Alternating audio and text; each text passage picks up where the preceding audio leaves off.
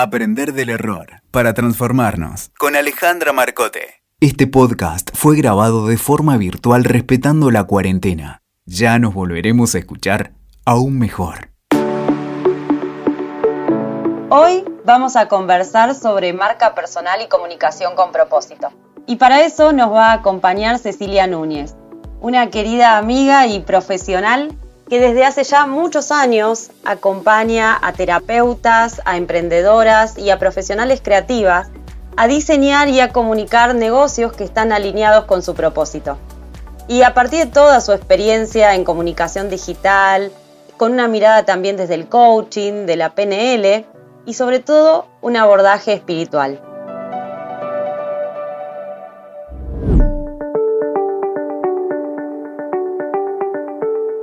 Hola Ceci, ¿cómo estás? Muy bien, muy feliz de estar acá conversando de vuelta, eh, después de, las varias conversaciones que hemos tenido y que han sido también tan enriquecedoras para todos, ¿no? Está buenísimo. Sí, gracias, bueno, gracias por sumarte y creo que es un buen momento para reflexionar, repensarnos, reinventarnos. Y por eso la primera pregunta es, ¿de qué hablamos cuando hablamos de marca personal? De eso que tantas veces escuchamos, pero a veces no entendemos muy bien de qué se trata. Totalmente. La marca personal es un, es un término que, para explicarlo muy en sencillo, define esa imagen que vos estás dando, una imagen global, ¿ok? No, más allá de la imagen visual. Una imagen global que vos estás dando y que, como decimos siempre, es lo que habla de vos cuando vos no estás en la conversación, ¿no? Cuando vos no estás en la habitación, es un poco lo que se evoca de vos. Cuando nosotros hablamos de marca personal dirigida a lo profesional, porque por supuesto que esto aplica en cualquier orden de la vida, cuando hablamos de diseñarla siempre nos referimos más a lo profesional. Nosotras queremos dar, queremos primero, antes de dar, queremos tener claras cuáles son nuestros principios, cuáles son las cosas que nos importan y con qué queremos asociarnos como valores, como adjetivos, como áreas eh, laborales y por supuesto, en consecuencia, que es lo que queremos que digan de nosotras entonces cuando no estamos en la habitación, asociado a eso que, que de alguna manera proactivamente fuimos armando. Como para tener como un primer pantallazo, tiene mucho más que ver con eso, que como ves es genérico, global, que con sus aplicaciones específicas. Es decir, que vos tengas una marca personal bien construida no quiere decir que tu Instagram esté divino no quiere decir que tengas una página web este, automatizada increíble. Quiere decir algo bastante más profundo que los lugares donde expresamos lo que diseñamos. Y algo que a mí me parece súper interesante es lo que traes muchas veces de que hay algunos viejos paradigmas, unos nuevos paradigmas, ¿no? Me parece que está bueno poder refrescarlos, porque tal vez algunos tenemos unos cuantos años y bueno, antes cuando se hablaba de marca personal, ¿de qué se hablaba? Pero de qué, cómo podemos hoy verla, ¿no? ¿Cómo podemos verlo mucho más integrada a nosotras? Bueno, genial la pregunta. Eh, cuando nosotros decimos la, imagen que estamos proyectando, diseñada o simplemente, bueno, lo que se entiende que nosotros hacemos, es, bien como asimilable en el viejo paradigma a esta mirada de vos este, tenés que cambiar. Así como estás, no estás bien. ¿Y hacia dónde tenés que cambiar? Hacia unas recomendaciones que son bastante perversas de fondo, que tienen que ver, muchos casos, si lo miramos desde la imagen, con un modelo hegemónico de la belleza, si lo miramos desde el discurso con lo que es, entre comillas, políticamente correcto o no correcto decir, em, si lo miramos desde lo que tendríamos que mostrar de nosotras profesionalmente, eh, no ya decir, ¿no? sino en, general mostrar estas cosas que eh, no, en realidad lo deberías de tapar, de esconder abajo de la alfombra, es decir, una mirada desde la carencia. ¿no? Esas eh, no es que todo el viejo paradigma esté mal, ni mucho menos, sino que esto era muy coherente en una mirada donde yo pedía que vos me dieras los tres tips, las tres claves para que yo fuera otra cosa que no soy. Y una mirada también me parece bastante asociada al deber ser o al deber hacer, ¿no? Como a, algo que, que tiene un determinado molde en donde deberíamos estar ingresando, entrando y que si no hay, no entramos en eso, no entramos en esos tres tips, en este deberías pararte de esta forma, deberías comportarte de esta y deberías hacer tal otra cosa, bueno, hay algo que nosotros entonces no estamos sumando, ¿no? También sumo una cosita a lo que vos dijiste del deber ser, también asociada a una época donde era esto de yo, yo, los problemas personales quedan afuera del trabajo. O sea, tu vida personal es, no me importa, no me incumbe, no la tenés por qué traer acá, como si uno colgara la identidad propia afuera de la puerta de la oficina y entraba siendo un, profesional que es como una desdoblación, un desdoblamiento del tema. Hay algo que ahí me suena mucho que es las emociones también, ¿no? O sea, o, vos sos una persona, pero las emociones, esto lo recuerdo muchísimo de mis primeros trabajos, eh, bueno, estás bien, estás mal, las emociones de la puerta para afuera, cuando entras, yo trabajaba en una sucursal, cuando entras acá es otra cosa, como si uno es una persona, pero hay partecitas que las va dejando en distintos lugares de acuerdo a dónde entra y sale. Total, desintegrada, este, ¿no? Como totalmente eh, cercenada de alguna manera, ¿no? Cercenados también, digamos. En este contexto, entonces, empezamos socialmente a transcurrir una era de, mayor integración, eh, eh, no solo desde lo discursivo, lo ves en, publicidades y un montón de cosas, sino desde como profesionales, donde sí estaba donde sí empieza a estar más habilitado esto de decir, a mí me gusta esto, pero también me gusta esto otro, y también me gusta esto otro. Es decir, el camino no era una, una línea sino que más bien se parecía como un árbol, digamos, donde uno iba yendo y viniendo y en ese ser se iba construyendo. El, nuevo paradigma de la marca personal, en este contexto, yo siempre digo lo mismo, a ver, a mí con el viejo paradigma yo salía huyendo, este, me hace mucho más sentido partir de decir, eh, yo, yo ya soy, yo ya estoy, yo ya tengo no solo un montón de logros hechos hacia atrás un montón de valores en sí un montón de lecciones propias, sino sobre todo ya estoy bien, no soy la media naranja, soy la naranja entera, ¿no? Eh, y desde ahí, por supuesto, que yo puedo querer construir ciertas cosas, enfatizar otras, eh, tomar habilidades que hoy día no tengo y que yo considero necesarias para alcanzar eso que quiero alcanzar en este futuro cercano. Y entonces, por supuesto, eh, me queda todo un camino por recorrer.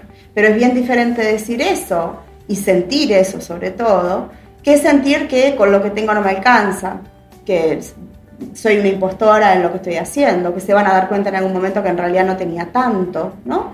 En cuanto a conocimiento o en cuanto a habilidades o lo que, o lo que digamos, como lo quieramos ver.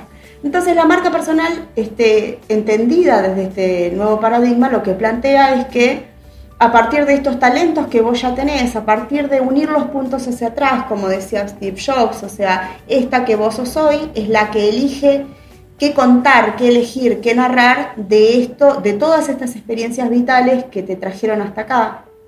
Y en ese sentido, entonces, esos años de voluntariado gratuito que vos hiciste, este, en cualquier organización, por el amor a, lo que te daba, tienen una relevancia porque hoy te, te permiten ser quien sos. Y en ese, en ese sentido entonces hay un montón de experiencias vitales que se revalorizan. Eh, el hecho de que, te, de que hayas viajado, el hecho de que seas o no mamá, el hecho de que te hayas divorciado, el hecho de que hayas pasado por emprender. Un montón de cosas que, que en otros contextos no tenían como su, como su, su lugar, digamos. ¿no? Entonces desde ahí se construye y de vuelta yo desde ahí digo, ok, ¿qué es lo que tengo? ¿no? Miro al pasado y tomo este pasado. ¿Te acordás que decimos siempre como un capital? O sea, si yo tuviera que, decir, ok, ¿cuál es el, desde dónde voy a saltar para lo próximo que quiero lograr? Bueno, el pasado, lo que me trajo hasta acá es mi mayor capital. También entendido como algo que me parece muy lindo, en una era donde mucha gente se queja de que, de que hay gente que está haciendo lo mismo que ellas, o de que, ay, me copió este término que yo estoy usando. Hay un montón de cosas que son copiables. ¿no? Entonces ver como nuestra unicidad a partir de todo eso que, que, es, que es incopiable. Yo puedo tener el mismo grupo de amigos que vos, Ale, y sin embargo, a vos en el teléfono más rápido que a mí. ¿no? O podemos haber ido juntas a la misma universidad y, y estar trabajando hoy en la misma empresa, y sin embargo, eh, mi reputación es diferente de la tuya. O estoy en radares diferentes. Hay un montón de cosas de vuelta que son construcciones propias que no, no son copiables, entonces es tu mayor capital. Pensaba qué interesante en esto del capital que uno tiene y del recorrido, esto de volver a de poner en valor, de revalorizar toda esta experiencia y todo esto que transitamos, porque muchas veces cortamos tanto, hacemos un recorte eh, de, ya lo, hemos hablado también esto de la definición, ¿no? Tener que decir, bueno, yo soy esto, soy lo otro, trato de, de ponerme algún rótulo y en ese camino dejo un montón de cosas de lado. Me estaba acordando cuando vos traías esto de importa el voluntariado, importa el viaje que hiciste, importa lo otro, que hace muy poquito eh, una persona me consultó porque estaba buscando trabajo, entonces me dice, ¿podrías ver mi, perfil, cómo lo estoy, eh, bueno, en LinkedIn, en una red este, profesional? Y cuando yo lo leo, la verdad es que tenía muy poco y eran más que nada como títulos. Y yo digo, ¿vos sentís que esto te representa? Digo, déjame darte una mirada. Yo siento que le falta corazón y, falta que, que estés vos ahí, ¿no? Hay como un montón de, de cartelitos este, que son títulos y que cuestan un montón conseguirlo, pero falta dónde está, dónde estás vos, más allá de esto. ¿no? Y, lo que vos hacer relacionado, por ejemplo, al arte, ¿no? Una persona que, eh, ¿dónde está? No, lo saqué porque, bueno, ¿no? Está, está el título ahí, está el otro título, el que tiene que ver quizás con la universidad. Pero lo interesante me parece es que justamente esa conjunción de lo que hace respecto al arte, y de lo que, por eso me vino lo, que vos decías, porque de lo que ha hecho en voluntariado, eso le da una, un matiz único a esa persona que si lo recortamos tanto lo pierde.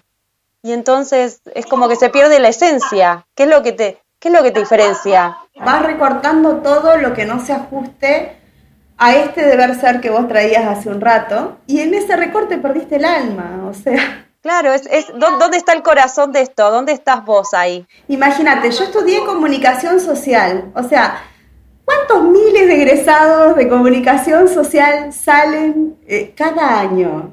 Por ahí no es. Es como bastante claro, ¿no? O sea, por, por el título de la carrera no es. ¿Quién sos vos hoy? Esa es la gran pregunta, ¿no? ¿Quién soy yo hoy como profesional? ¿Y qué debería, mirando hacia ese pasado, destacar, no con lo que era importante para mí hace 15 años y hoy no tiene nada que ver conmigo, no me representa, sino con las elecciones que estoy haciendo, como si esto fuera un mazo de cartas donde yo, a mí me tocaron, ok, me tocaron las mismas ocho cartas que, a cualquiera que esté al lado del que reparte, o siete cartas en, el chinchón, ¿no? Eh, pero lo que hace la maestría de que yo pueda ganar este juego es cómo juego esas cartas teniendo un mazo entero de posibilidades, ¿no? Digo, lo que vos acabas de traer sobre el arte, yo lo veo, yo acompaño a muchos eh, terapeutas holísticas. Pasa también en las profesionales creativas, pero las terapeutas holísticas pasa todo el tiempo, ¿no? Todo el camino espiritual que fuiste haciendo porque sos una buscadora, porque para nutrirte vos, ¿sí? Y cómo eso muchas veces a la hora de contar lo que vas a hacer en la página web, en, el perfil de red social que uses, en el perfil de LinkedIn, para las que además quieren trabajar quizás eh, con, con otro tipo de segmentos de público, lo dejan de lado, no lo ponen, porque esto no queda bien. Si a mí lo que más me interesa de vos en realidad es que me puedas este, contar todo eso otro que sos, que te hace distinta de otro profesional, ni mejor ni peor, pero que viene de otro recorrido. Eh, entonces, el, tema de, tomar, de cómo miramos ese pasado, en lugar de mirarlo como una, como una acumulación, ¿viste? De cosas, yo les, les digo siempre, bromeando, el currículum no es una declaración jurada, o sea, ya no tenés 18, no necesito que me llenes los tres huequitos que estuviste buscando trabajo con algo que inventas. ¿No? No es, no es el apilamiento de datos que no tienen, no tienen una historia detrás, no tienen un recorrido. Ahora, si nosotros hablamos de marca personal, Ale, hay un segundo punto, un segundo eje que es tan importante como el pasado. Como toda marca, toda marca tiene un destinatario y tiene un objetivo. ¿No? Qué es lo que yo quiero a la hora de salir a contarme hacia afuera, a la hora de armar esta identidad profesional que estoy este, mostrando. Y eso tiene que ver con, no con quién sos hoy, con, con quién querés ser en este futuro cercano, de mediano plazo o más adelante. ¿Por qué? Porque si no, estás como a la deriva de lo que los demás puedan interpretar de quién sos hoy. Entonces, nosotras siempre decimos cuando tenemos que elegir, y elegimos siempre, consciente o inconscientemente, pero siempre elegimos qué estamos contando sobre nosotros mismos, ¿no? sobre nuestro perfil profesional, o qué redes vamos a tocar, o qué puertas vamos a tocar, o qué propuestas profesionales vamos a hacer. Cuando nosotras elegimos eso, eso responde a algo que queremos lograr más adelante. En ese sentido, poder configurarte buenos objetivos, objetivos que sean sustentables con una misma, refuerzo lo de sustentable porque me parece que meternos en el, si no es meternos de vuelta en la canasta del deber ser. Y linda, vos a tu edad ya deberías, inserte acá lo que quieras, ¿no? Ya deberías estar ocupando esta posición, ya deberías tener definido algo, ya deberías, este, no sé, la que quieras. Ya deberías dejar, digo, porque algo que está saliendo este, mucho en las conversaciones son todas las personas que quizás después de determinada edad, después de 30, 40, se están replanteando, espera, esto que yo estudié, salí a los 18, estudié, eh, y de repente esto que hice tanta carrera y dediqué tanto tiempo, bueno, ahora me parece que hay algo que no me está cerrando y que quiero cambiar, ¿no? Proceso por el que muchos hemos pasado. Entonces, eh, eh, eso es, digamos, es un tema como muy vigente en este momento.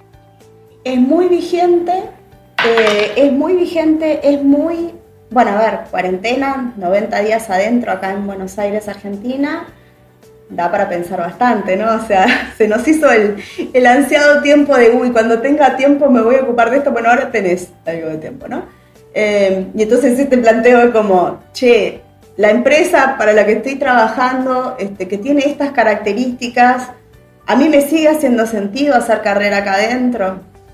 O el emprendimiento al que le estaba dedicando alma y vida, porque esto no pasa solamente si trabajas en empresa. ¿Tiene sentido? Este, ¿Me sigue haciendo sentido lo más profundo? ¿Sigue funcionando como motor impulsor? En ese sentido, entonces, cuando hablamos de objetivos sustentables, eh, trabajamos mucho sobre corrernos del deber ser, sobre elegir cosas que auténticamente nos estén moviendo nuestra propia aguja no desde la motivación boba, yo le digo la motivación de frasecitas de Instagram, viste, de sé libre, eh, ¿no? Expresa tu ser. ¿Qué quiere decir eso? O sea, ¿cómo expreso mi ser? Eh, sino es decir, ¿qué me está haciendo sentido hoy? Si yo me proyecto a cinco años, ¿qué me gustaría que esté creciendo en mi vida? ¿Cómo me gustaría estar trabajando? No solo en qué, y el problema no es cómo te vas a inventar ese laburo, el problema es que muchas veces no sabemos qué queremos, ¿vale? Que es lo más habitual en el inicio, ¿no? Porque eh, en general la primera certeza que tenemos es, o, la primera duda es, si esto no me está cerrando tanto, o sea, yo sé que hay algo de, de mi presente que no va, pero no sé hacia dónde quiero, ¿no? Que ahí viene la tarea de exploración. La primera certeza es que no quiero, y que esto tal vez es mucho lo que está apareciendo en este momento de cuarentena, que como vos bien decías, en este momento 90 días y no sé cuánto, cuánto tiempo más, en donde decimos, miramos para atrás y decimos, espera, yo a eso que le dedicaba tanto tiempo, ¿eso quiero que siga en mi vida o qué, qué tanta relevancia cobra en este momento en donde se está moviendo?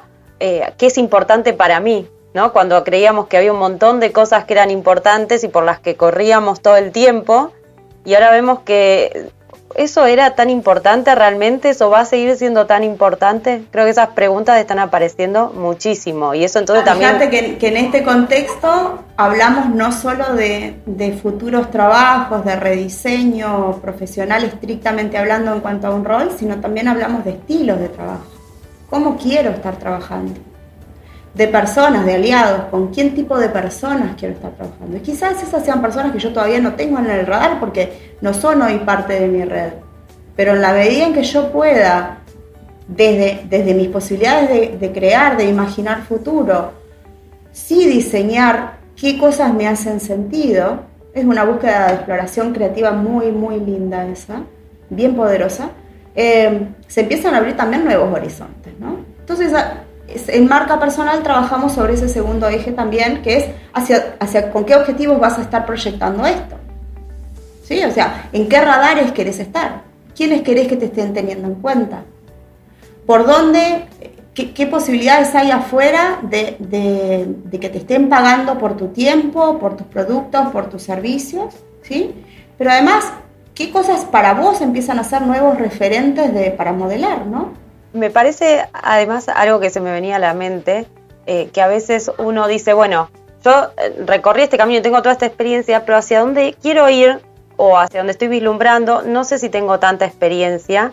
Y a veces las personas no se animan quizás a contactar a otras personas, a estos referentes, o me, gustaría hacer un camino y, y tal persona veo como referente. Pero a veces no nos animamos a llamar, a mandar un mensaje, a contactarlo por alguna red para decir, quiero conversar con vos. ¿Cómo hiciste? ¿Cómo fue? ¿Cómo es? Eh, y eso a veces es muy potente, porque conversar con distintas personas te abre un montón de puertas.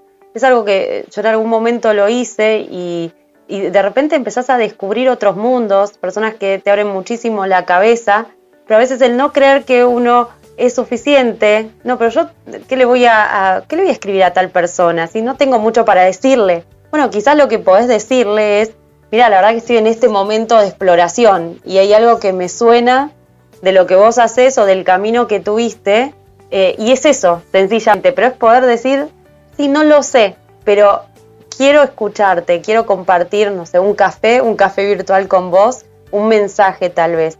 Eh, me parece que está buenísimo poder animarse y no creer que porque no sé, no lo tengo claro, eh, no, no puedo hacerlo. Hay, en eso hay un ejercicio muy, muy lindo que, que trabajamos en las sesiones de coaching en comunicación y es tu lista de las 10 personas con las que te tomarías un café. Y muchas veces esas personas no tienen un nombre y un apellido. Si yo, me si yo quisiera estar dando capacitaciones para el resto de Latinoamérica, pero justo dentro de mi lista de nombres no tengo nadie que lo esté, a la que les pueda preguntar. Quizás en esa lista el número 7 es alguien que esté dando capacitaciones para Latinoamérica. Y entonces después sí puedo mover mi lista cercana y preguntar, che, ¿conoces a alguien que esté dando capacitaciones para Latinoamérica, que esté como dispuesto a, poder tomarse 20 minutos en una llamadita de Zoom conmigo? ¿No? Entonces, es siempre una exploración. ¿Y por qué la hacemos en lista? La hacemos en lista porque es la manera de anclar esta idea a papel, de materializarla, ¿entendés? Es muy distinto de lo tengo en la cabeza, ¿no? Todo lo tengo en la cabeza. Nos ayuda muchísimo poder bajarlo. La cabeza es un territorio muy bonito para, para estar fantaseando, pero cuando vos querés que las cosas pasen, eso tiene que materializarse. Entonces, eso es el papel, eso es un video que hiciste, eso es lo que sea que pueda ser pasado hacia la afuera. El, marca personal puntualmente, nosotras siempre decimos, hay un recorrido hacia atrás, lo que hablábamos hoy del capital, de mi mejor capital. Hay un objetivo hacia adelante, el objetivo hacia adelante, como bien decís vos, me permite trascender. Si yo me junto con alguien, me permite trascender, ver a través de los ojos de esa otra persona posibilidades que quizás hasta ahora yo no veía, maneras de llegar a esos lugares ¿no? que yo no veía. Me permite trascender también para seguir haciendo este mismo ejercicio de yo me veo en el futuro, en cinco años, y digo, me gustaría, fíjate que siempre navegamos por el qué, no el cómo, ¿no? A mí me gusta, si vos no tenés definido cómo es la, cómo querés ser percibido en cinco años, en qué ejes de temas querés estar trabajando, a qué, a qué te querés asociar como grandes conceptos, es bien difícil trazar un cómo, cómo vas a llegar a hacer eso. Cuando vos lo definís, de vuelta hacemos el ejercicio, solo que en el futuro, ¿no? Paraditas en el futuro, miramos para atrás y decimos, ¿Y qué, se supone que esto, qué necesitaría? Bueno, necesitaría contactarme con alguien que esté dando capacitaciones para Latinoamérica. Ok, entonces ahí me pongo a, definir un plan de acción. Ahora, hasta ahí... Acá te abro un paréntesis, decir, porque muchas veces cuando alguien dice, bueno, ¿a dónde te ves en cinco años? Es como que quizás a veces a uno le cuesta mucho imaginarse, dice, bueno, ahora lo imagino, pero entonces tengo que ir así. y en realidad es, siempre un, proyecto, pero claramente en esos cinco años la vida cambia y lo que uno descubre en el camino posiblemente también nos haga ir cambiando, ¿no? Como que está bueno poder permitirse esa flexibilidad, porque quizás si uno mira para atrás... Claro, si no caemos en el deber ser de vuelta, ¿no? O sea, me puse estos objetivos y después el camino que me armé yo, soy mi peor este, guardiana, mal entendida, no me puedo alejar de eso, no. Es eso de iteración, ¿no? O sea, y la voy como corrigiendo, nutriendo. El tercer y último eje de, de, construcción de la marca personal es algo que te permite no solo trascender tu presente y las limitaciones de tu presente, Ale, sino trascender tu ombligo. Digamos, dejar de estar centrada en el pasado o el futuro que desde acá, desde este observador puedo crear y tiene que ver con lo que llamamos el mercado, si hablamos con emprendedores, los destinatarios de tu ser profesional, si hablamos con personas que están eh, queriendo hacer, eh, digamos, trabajando en empresas este, y, les interesa esa movida y quieren seguir haciendo empresas, organismos de gobierno, lo que sea que implica que vos entrás dentro de una estructura jerárquica de algún tipo entonces digo, tiene que ver con la mirada del otro, tiene que ver con salir del tupper, mirar para afuera y chequear, además de lo que a vos te interesa personalmente y desde donde vos estás definiendo esa marca personal, con lo que es relevante para ese afuera, que no es cualquier afuera, no es mis seguidores de Instagram, ¿viste? La nada, es ese grupo humano con el que vos te querés comprometer siempre, por supuesto, somos los protagonistas de nuestra historia. Entonces, ¿con quién querés, para quién querés estar trabajando vos? ¿Con quién querés estar trabajando vos? ¿En qué tipo de organizaciones querés estar trabajando vos? ¿A quién le querés vender vos? ¿No? Ese marcado de la afuera. Entonces, ahí tenemos ya los tres grandes pasos o los, y los tres grandes grupos, ¿no? Esto de mirar hacia el pasado, el capital, mirar hacia el futuro con objetivos sustentables y salir del tupper, me encantó, salir del tupper y mirar este grupo relevante con el que te querés comprometer. Eh, ahora algo que, se me venía a la mente es qué interesante este desarrollo de, marca personal y este reflexionar, repensarse, eh, verse con, cierta coherencia e integridad, eh, pero no solamente para cuando uno está buscando trabajo, por ejemplo, o está queriendo, bueno, quiero cambiar, quiero hacer un nuevo emprendimiento. Entonces, porque muchas veces se ve esto como de la marca personal es para personas conocidas, ¿no? Como para ah, famosos. O para, este, yo estoy trabajando en una empresa, entonces no necesito marca personal, ¿no? Muchas veces eh, se escucha eso también. Eh, ¿Cómo lo ves eso, Ceci? Poder diseñar tu marca personal para mí tiene la, la magia de apropiarte de tu historia apropiarte del relato de lo que te trajo hasta acá, apropiarte de lo que vos querés lograr en tu vida, apropiarte de con quién vas a estar eligiendo eh, volcar esto hacia afuera, quién te va a estar importando, qué, de alguna manera, dónde querés tener impacto, ¿no? Em, y en ese sentido trasciende largamente, no solo trasciende el ámbito laboral, vos necesitas contar de alguna manera que te diferencia en cualquier contexto. Incluso si vos estás dentro de una empresa, de esas que vos decís, de acá soy inamovible, cosa que es una ficción, pero ponele. Si vos querés hacer carrera dentro de esa empresa, necesitas que haya otros que son los tomadores de ciertas decisiones que te tengan en su radar y para eso también tenés que mostrar lo que estás haciendo bien. Hay un gran mito con esto del mostrarse, que tiene que ver con lo que mal llamamos autobombo, y que dice, a mí me da mucha gracia, porque dice, no, lo que pasa es que mi trabajo habla por mí. ¿No? Mi viejo lo resumía en una frase fantástica que era, eh, no, no, era de él, pero la repetía, ¿no? Que es, además de ser bueno, tenés que parecerlo.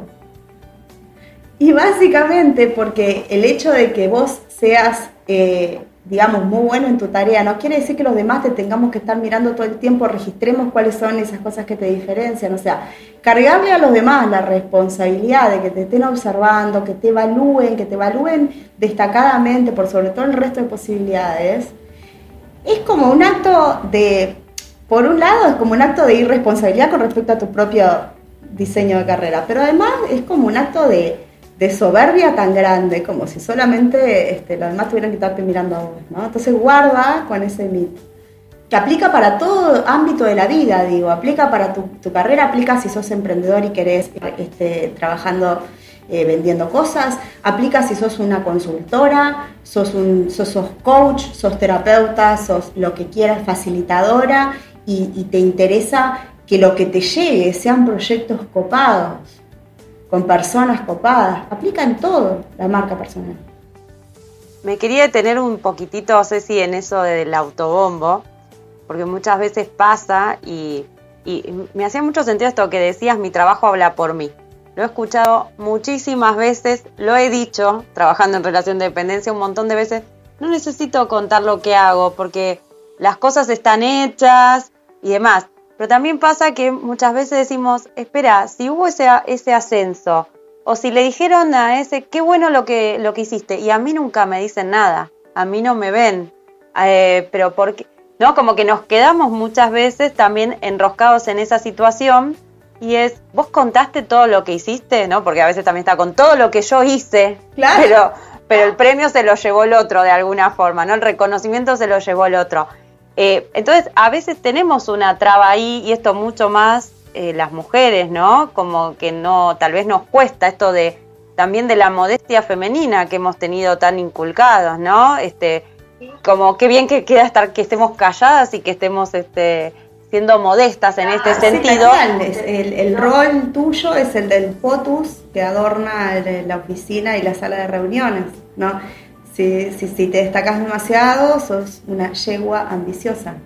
Totalmente, eh, totalmente los comportamientos, esto que muchas veces hablamos en, temas de, género, este, que los comportamientos son evaluados de forma diferente, ¿no? Entonces, alguien que quizás, una, mujer que, que, se muestra y que cuenta todo lo que hizo y demás, quizás es ambiciosa, entre comillas, en un mal sentido, no, no visto en un sentido este, bueno, mientras si quizás un hombre hace esto, es ambicioso, pero en un buen sentido, ¿no? Como que qué, persona con aire, con ganas de estar triunfando y de, estar ascendiendo y todos los logros. Eh, creo que eso entonces también nos juega muchísimo en contra. Exacto, nos juega a ver, eh, eh, estamos nadando en el contexto en el que estamos nadando. Y por suerte también, suerte no, a ver, por esfuerzo de, muchas y muchas y muchas personas, este, estamos de a poco todos deconstruyéndonos, ¿no? Como al menos empezando a cuestionarnos ciertas cuestiones, ¿no? Ciertas cosas. Entonces hay un contexto que está empezando a cambiar. Y en ese contexto que está empezando a cambiar, yo como protagonista de mi propia vida tengo una tarea este, que no le puedo pasar a nadie, no se la puedo delegar a nadie. O sea, no, mi asistente no me puede asistir en esta, que es la de revisar cuáles son las voces que me están hackeando a mí adentro de mi cabeza y las voces desde las cuales yo me juzgo a mí, muchas veces, no sé, 300 veces este, más severa que lo que juzgo a la afuera, ¿no? Como que somos nuestra peor jefa, ¿no? Muchas veces. Y las voces con las que juzgo a la afuera. Y en ese, el afuera digo, la persona que se está mostrando o promocionando a sí misma. En esa, en esa modalidad, en esa cabida, em, me parece que hay algo así, una distinción muy linda para hacer, eh, que tiene linda en el sentido de que está bueno como lentes para mirarlo, ¿no? Que tiene que ver con entender qué es lo que nos molesta de el mostrarnos a nosotras mismas, además de temas que puedan tener que ver con la timidez, temas que puedan tener que ver con ciertos prejuicios, ¿no? Y hay algo que es bien clave y está relacionado con lo, con lo que habíamos hablado hace un ratito de la marca personal del mercado, y tiene que ver con registrar al otro. Porque la realidad es que no toda autopromoción está hecha desde un lado eh, sustentable, sano, no toda autopromoción te ayuda. Es decir, tampoco confundamos que porque tenemos fuertes creencias con respecto al autobombo, todo autobombo, todo autobombo este, está bien hecho. Si vos entras en un grupo que venía charlando de otro tema, tirás ahí la noticia de que tenés vivo, suponete, o te hicieron una entrevista o hiciste un artículo o lo que sea, y automáticamente desapareces, como quien va, tiene una bomba de humo y desaparece, no está bueno cumpliste, si querés, con el objetivo de la checklist de que los demás se enteraran de la actividad, pero lo hiciste de una manera muy poco orgánica. ¿Por qué? Porque interrumpiste con algo que no tenía nada que ver con la conversación y automáticamente te retiraste. Ni siquiera estás ahí para responder un felicitaciones, qué bueno este logro. Entonces hay una diferenciación muy grande. La marca personal trata de que vos puedas revalorizarte, pero no es la revalorización vana, porque si no es como meterle una capita de espiritualidad y de la onda nueva a algo que sigue siendo la misma historia de me miro yo el ombligo y no tengo en cuenta que, o sea, cual elefante en cristalería, no tengo en cuenta qué es lo que rompo cuando paso por ahí, ¿no?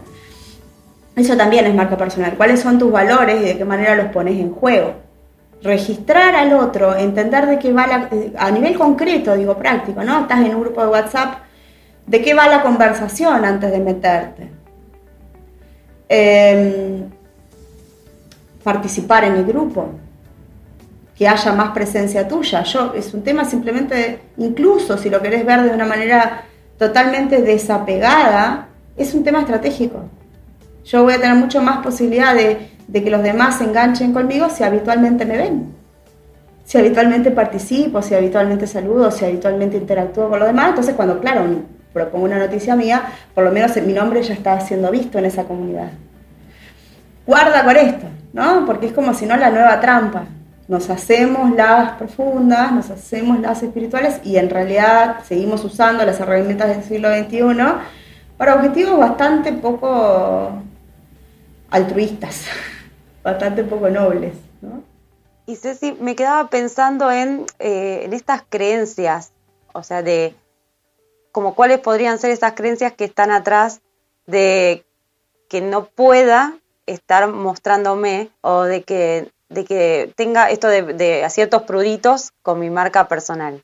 ¿Qué es lo que hay atrás de esto en general? ¿Qué es lo que vos encontrás cuando trabajás con las personas para desarrollarlo? Mira, hay, un, hay una gran lista de esto. Hay, hay temas que tienen que ver, si me voy a lo personal, en, las sesiones de coaching y comunicación yo trabajo mucho en el eje de lo personal, ¿no? O sea, es comunicación, pero entendida de apropiarte, por eso hablamos también de la comunicación con propósito. Eh, hay mucha creencia eh, muy limitante que tiene que ver con las consecuencias negativas de mostrarme. Si yo destaco, si yo me muestro, me censuran, si yo, o sea, si vos te vas a lo más hondo de lo hondo, de lo hondo, de lo hondo, estamos hablando de cosas que como humanos nos mueven a nivel básico. La pertenencia al grupo, la lealtad al grupo es uno de los comportamientos que nos mueven a nivel básico. Entonces, si yo soy la, la oveja psicodélica de la familia, hay grandes costos por ser la oveja psicodélica de la familia. Si en mi cultura, en mi comunidad, en mi familia, en la cultura de la empresa en donde estoy, hay una bajada muy fuerte de premiar el bajo perfil em, y yo estoy yendo por otro camino, bueno, hay lealtades que voy a tener que cortar para poder salir de eso. Entonces estamos eh, de, de, una forma bastante poco productiva, pero en definitiva nos estamos cuidando de esos dolores que pensamos que son este, valiosos a futuro. Ahí yo vuelvo siempre a la esencia del punto. Acá no es que salgas a empapelar la ciudad con el premio que te ganaste. Acá es que me cuentes a mí, que soy el que te está mirando, la que te está mirando afuera, cómo eso es valioso. Entonces, contame qué hiciste para lograr ese premio, contame la recorrida, contame las horas de trabajo en equipo, contame por qué esto es especial, inspirame. Porque el punto que no vemos cuando nosotras decidimos no compartir nuestros logros es que es un testimonio de que esto sí se puede hacer, que, no se muestra. Entonces hay mucha gente que podría haberse empoderado a partir de, ver que otra lo logró, que no, no, le va a pasar eso, no, no se va a empoderar. Entonces, cada una de las veces que nosotras elegimos no compartir la entrevista, no compartir el vivo que vamos a hacer por, entre comillas, vergüenza, eh, digo, yo no, yo no recibo eso que podría haber estado buenísimo, que podría haber sido valiosísimo, ¿no? Sí, a mí eh, con todo esto que decís, se me viene esto de entonces muchas veces la, falta de autovaloración, porque también a veces no lo compartimos porque creemos que no es muy valioso. ¿Para qué voy a compartir esto que tampoco es para tanto, no? Tampoco es para tanto, es, la frase que más sueños aniquiló, olvídate. Tampoco es para, ¿qué es para tanto? Dame data, que, o sea, contame, este, no, bueno, y, cuando la ante la pregunta, ¿no? Tampoco es para tanto.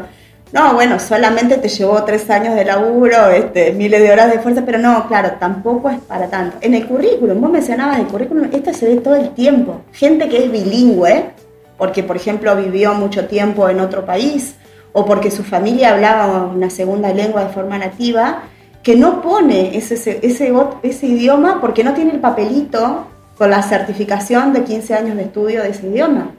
Lo ves todo el tiempo. Hay una otra cosa, cuando vos me preguntabas cuál es la creencia de fondo, y hay algo más, digo, somos bastante ciegos a nuestras propias habilidades, nos sale fácil, nos sale natural, nos encanta hacerlo, entonces no tiene tanto mérito, porque lo que es meritorio es lo que con sangre entra, lo que te costó sudor y lágrimas. De hecho, cuando uno trabaja con, equipos o incluso acompañando a emprendedores y le pedís, hace una lista de 5, 10 cosas, 10 cosas ya es un montón, eh, de 10 cosas en las que consideres que sos bueno o buena, pero ah, me ha pasado que hay personas que se quedan y me dicen, no encuentro ninguna, no encuentro ninguna. En talleres, digo, llegar a 10 ya es como un montón, y es muy interesante porque cuando uno se pone, ¿en qué no sos bueno? Es como las, las famosas este, oportunidades de mejora o antes que se llamaban debilidades. Y la lista sale enseguida, enseguida.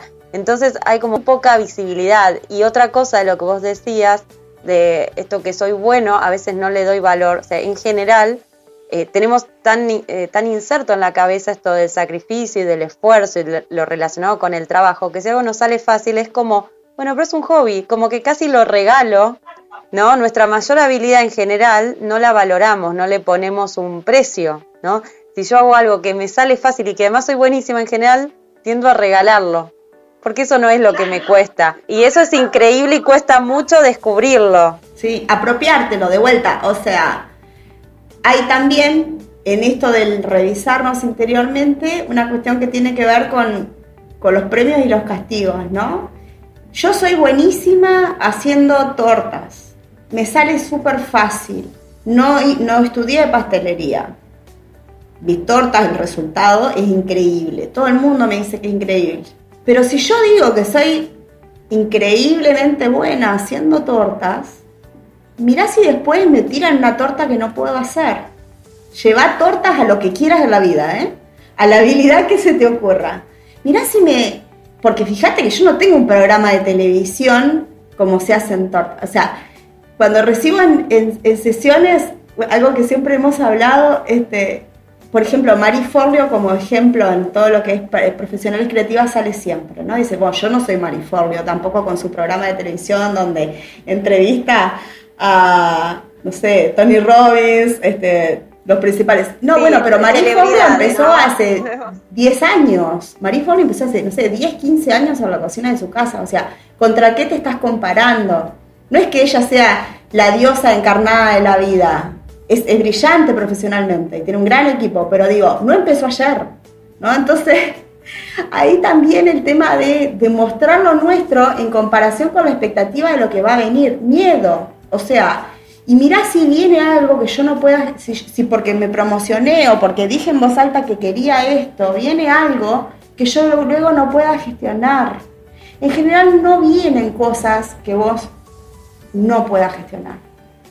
Esto, esto que te estoy compartiendo sí ya tiene más que ver con experiencia de vida. No vienen cosas que no puedan gestionar, vienen cosas muchas veces terriblemente desafiantes. Y en ese momento es hora de mirar tu red cercana. El tomarlo como, como desafiantes, porque sí pueden ser cosas que uno dice, ay, no sé, no sé cómo, cómo hacerlo, pero de alguna forma eso nos inspira o nos tracciona a algún otro lugar, ¿no? Entonces, este, eh, también está interesante cómo catalogamos estas situaciones, ¿no? Pues yo las catalogo como desafío o como algo que puedo trascender o qué, me trae esto para aprender, qué puedo, qué puedo llegar a hacer con esto. Eh, ahí es como que lo tomamos totalmente diferentes. Y, todo esto también tiene que ver con el síndrome del impostor, que, en su momento este, hay, hay, otro podcast en Aprender el Error que es un capítulo del síndrome del impostor, pero todas estas cosas tienen que ver con esto, con creer que no somos suficientes, que lo que llega no tenemos las herramientas para hacerlo. No importa cuánto, cuánto hayamos probado que sí y cuánto los demás crean que sí, nosotras creemos que no que no tenemos eso para hacerlo o que si lo hacemos va a salir mal, ¿no? Todas esas variantes es como ese pajarito que nos está diciendo eh, además no podés. tenemos una barra móvil de, evaluación con nosotras mismas.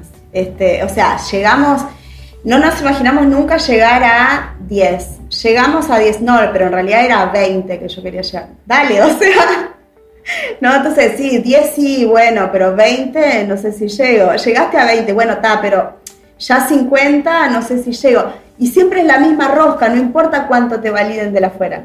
El síndrome del impostor se desarma desde adentro, ¿no? Porque como cuanto más va creciendo, más alta la vara. Sí, por, eso me parece eh, súper interesante esto de la comparación.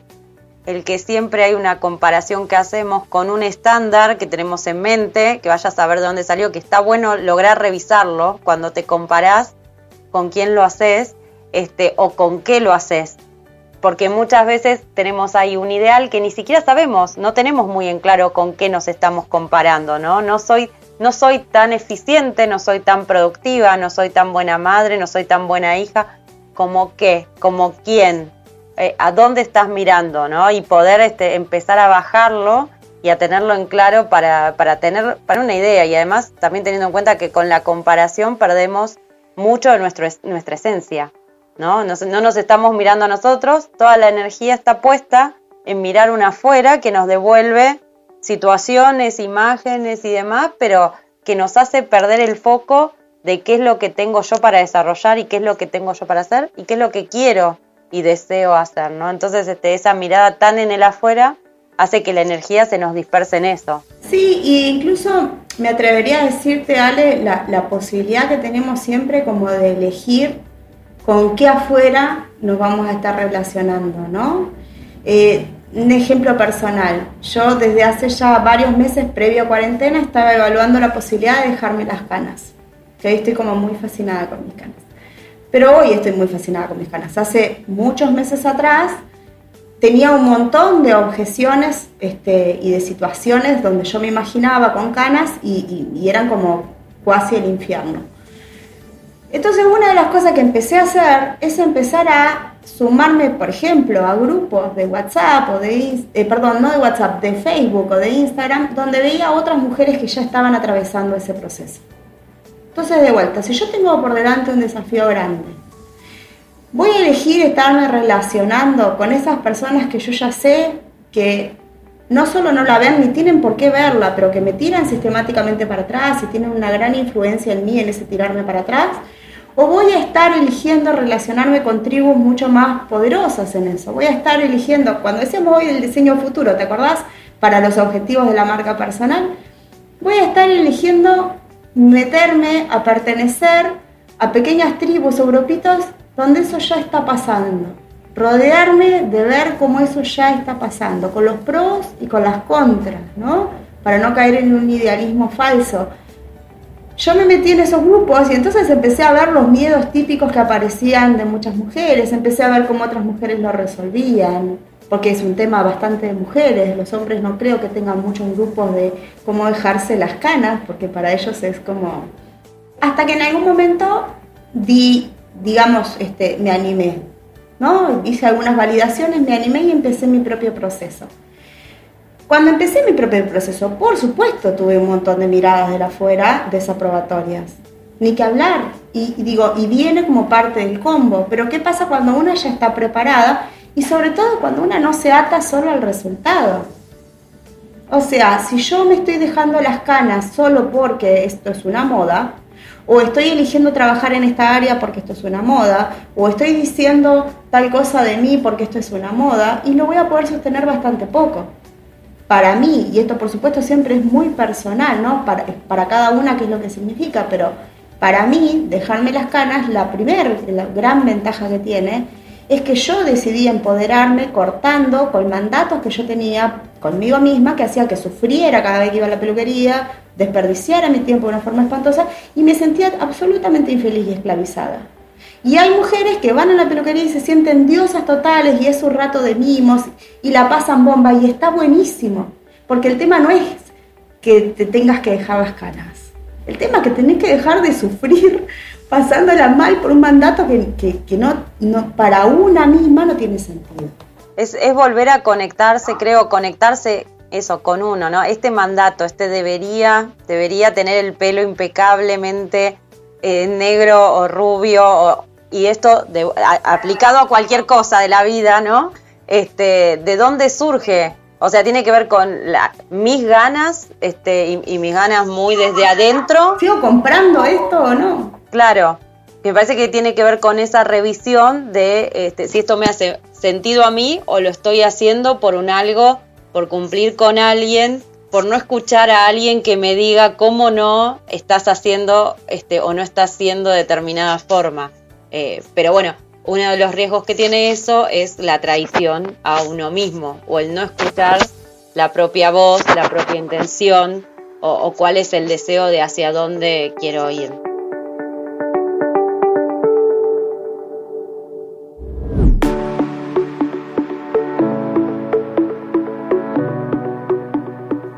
me encantaría que en función de todo esto que conversamos y de la marca personal, de la comunicación con propósito, tuvieras que compartir algo, un mensaje para quienes están en este proceso, en este descubrimiento de, la marca, de por dónde arranco, vos ya nos diste eh, unos pasos, un grupo de grupos de ideas para empezar a trabajar. ¿Qué es lo que te gustaría dejar? Me gustaría como dejar la, la invitación para uno de nosotros a volvernos como un turista de nuestro mundo interno, ¿no? Apropiarnos de qué es lo que nos gusta, qué es lo que nos hace sentido, qué no contratamos más, qué es lo que no nos hace sentido. Esto es un camino siempre, es como el, turismo slow, ¿no? Es como un camino siempre que está bueno conocer más allá de la decisión que uno tome yo perfectamente puedo, me hace sentido este tipo de trabajo y aún así todavía no renuncio al, otro trabajo que es em, que no, ya no me hace más sentido por diversos motivos. Entonces, informarnos, apoderarnos, de apropiarnos de lo que realmente nos gusta, nos hace sentido y vinimos a hacer para poder crear un futuro en el que realmente nos sintamos mucho mejor con lo que estamos haciendo, lo que estamos comunicando, cómo estamos trabajando me parece que siempre es una, linda inversión con, uno, ¿no? Un lindo regalo. Y, lejos de ponerlo desde un lugar dramático y terrible, y, ¿no? Esto, tomarlo como un viaje de exploración. Vas a hacer turismo hacia tu mundo interno para ver, para volver a encontrarte con vos, eh, ¿no? ¿Qué onda? ¿Quién estoy siendo hoy? Estoy siendo un continuo, ¿no? Un continuo rediseño. No quién soy para siempre jamás y entonces dejé unas etiquetas y me chanto otras etiquetas encima y sigo la misma, ¿no? O sea, estricta, rígida. No, es como un constructo. ¿Quién estoy siendo hoy? Algo mucho más liviano, ¿no? La vida es más liviana y más fluida. Te quiero agradecer muchísimo por compartir con nosotros este espacio. La verdad que es súper enriquecedor. ¿Y dónde te pueden contactar si quieren conocer un poquito más del trabajo sobre marca personal? Primero, gracias a, vos por el, por el espacio. Yo siempre salgo muy enriquecida. Soy una gran afortunada, ¿ves? Charlamos, vos me invitás y salgo absolutamente enriquecida de nuestras charlas. Eh, pueden encontrarme en mi página web, es www.cecilianunes, como el apellido, con Z, pero con N las dos veces, nunes.com. Pueden encontrarme en LinkedIn por mi nombre, Cecilia Núñez, coach en comunicación, o también pueden encontrarme de la misma manera en eh, Instagram y Facebook. O la página web, lo más fácil, la página web y de ahí a todo el resto de las redes. En todos lados te pueden encontrar entonces. Muchísimas, muchísimas gracias y nos encontramos entonces en el próximo capítulo. Un beso a todos. Escuchaste Aprender del Error para transformarnos con Alejandra Marcote. WeToker. Sumamos las partes.